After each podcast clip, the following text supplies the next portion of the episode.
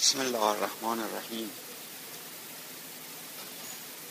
همونطور که صبح خدمت اخوان محترم عرض کردم امروز روز سیزدهم رجب تولد حضرت مولا الموالی علی عالی علیه السلام است.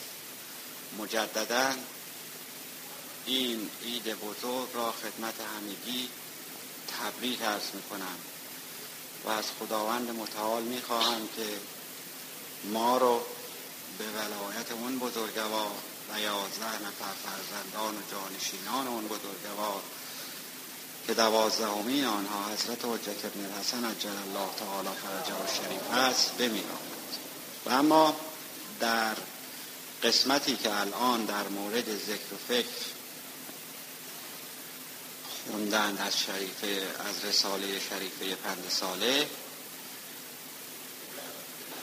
با وجود اینکه مطالب مکرر می شود ولی از اونجایی که باطنا ارتباط به یکدیگر دارد لازم است که مختصری از عراید صبح هم رو تکرار کنم تا به نتیجه گیری برسم.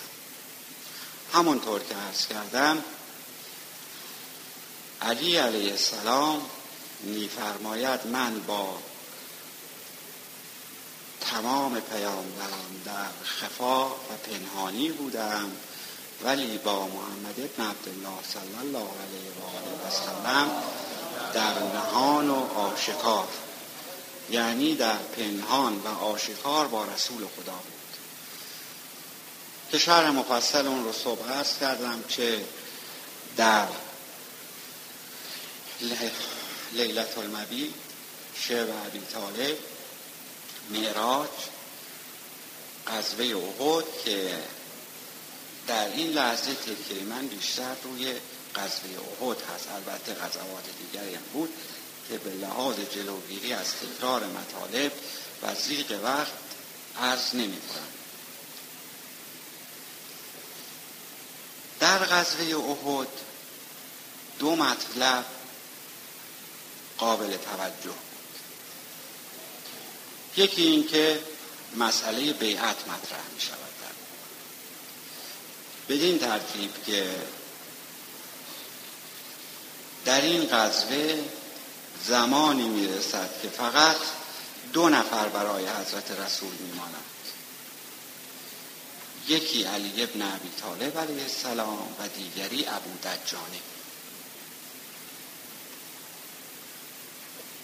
حضرت رسول ابو دجانه را به حضور احضار می کنند و میفرمایند که من بیعتم را از گردن تو برداشتم و تو می‌توانی با خیال راحت نزد خانه و خانواده خودت بروی. که باز از نظر تاریخی ارز که در صدر اسلام دو مرتبه بیعت از گردن مسلمین برداشته شد. یک بار به طور انفرادی که در جنگ احد و از ابو دجانه بود و یک بار در شب آشورا به طور دست جمعی حضرت سید و شهدا عکسیاران در جنگ احد وقتی که میفرمایند من بیعتم را از گردن تو برداشتم ابو دجانه عرض می‌کند که یا رسول الله خب من شما رو رها کنم نزد خانه و خانواده هم بروم. اونها که برای ما من باقی نخواهم بود خانه خراب می شود زن و فرزند می روند و کسی نمی ماند اون کسی که برای من می ماند تو هستی. ظاهرا رسول خدا هم رفتنی بود کما اینکه رحلت فرمود ولی او به باطن توجه داشت.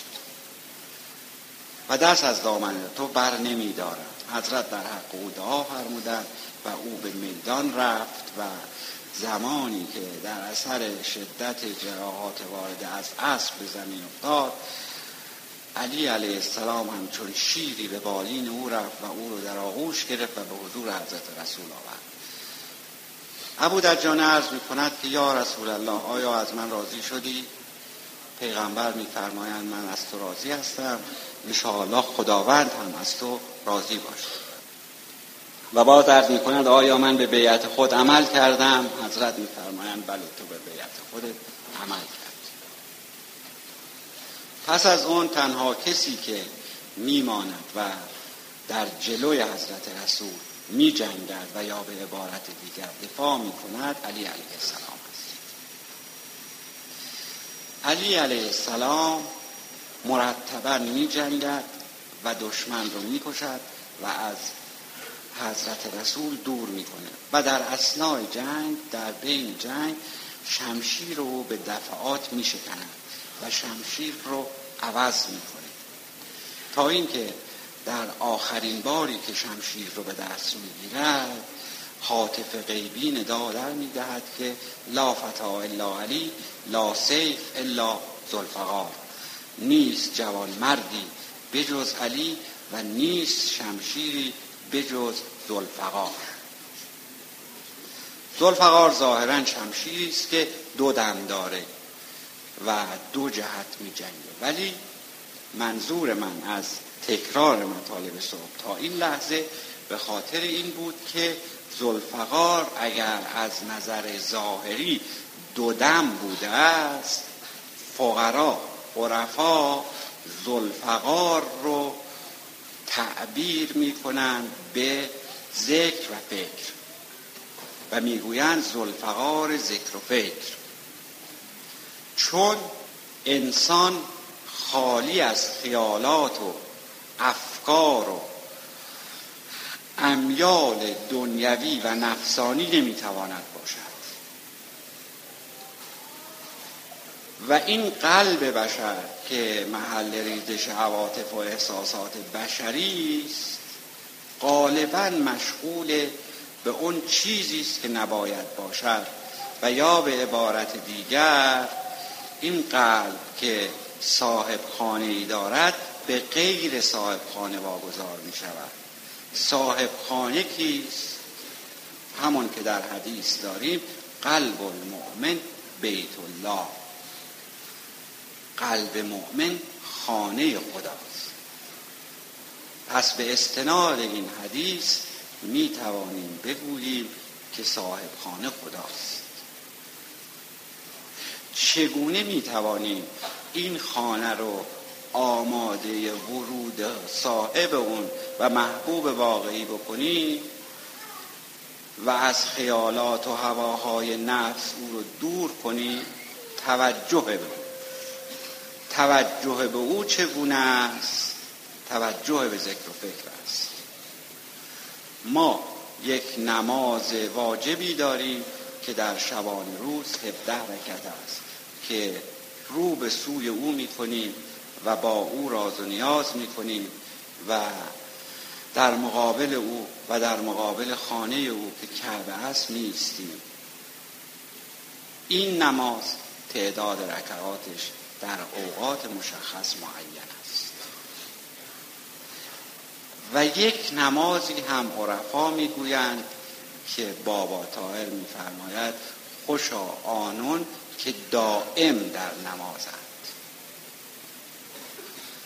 کی دائم در نماز است؟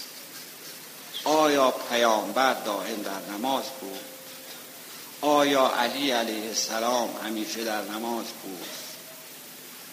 اگر یک چنین تعبیر و تفسیر و برداشتی از نماز دائم بکنیم پس در چه موقعی حضرت استراحت می کردند و یا در چه موقعی به خوراک می پرداختند و به امور دنیوی و به رسیدگی به امور کشوری می پرداختند حضرت مانند بقیه مردم اشتغالات دنیوی هم داشتند.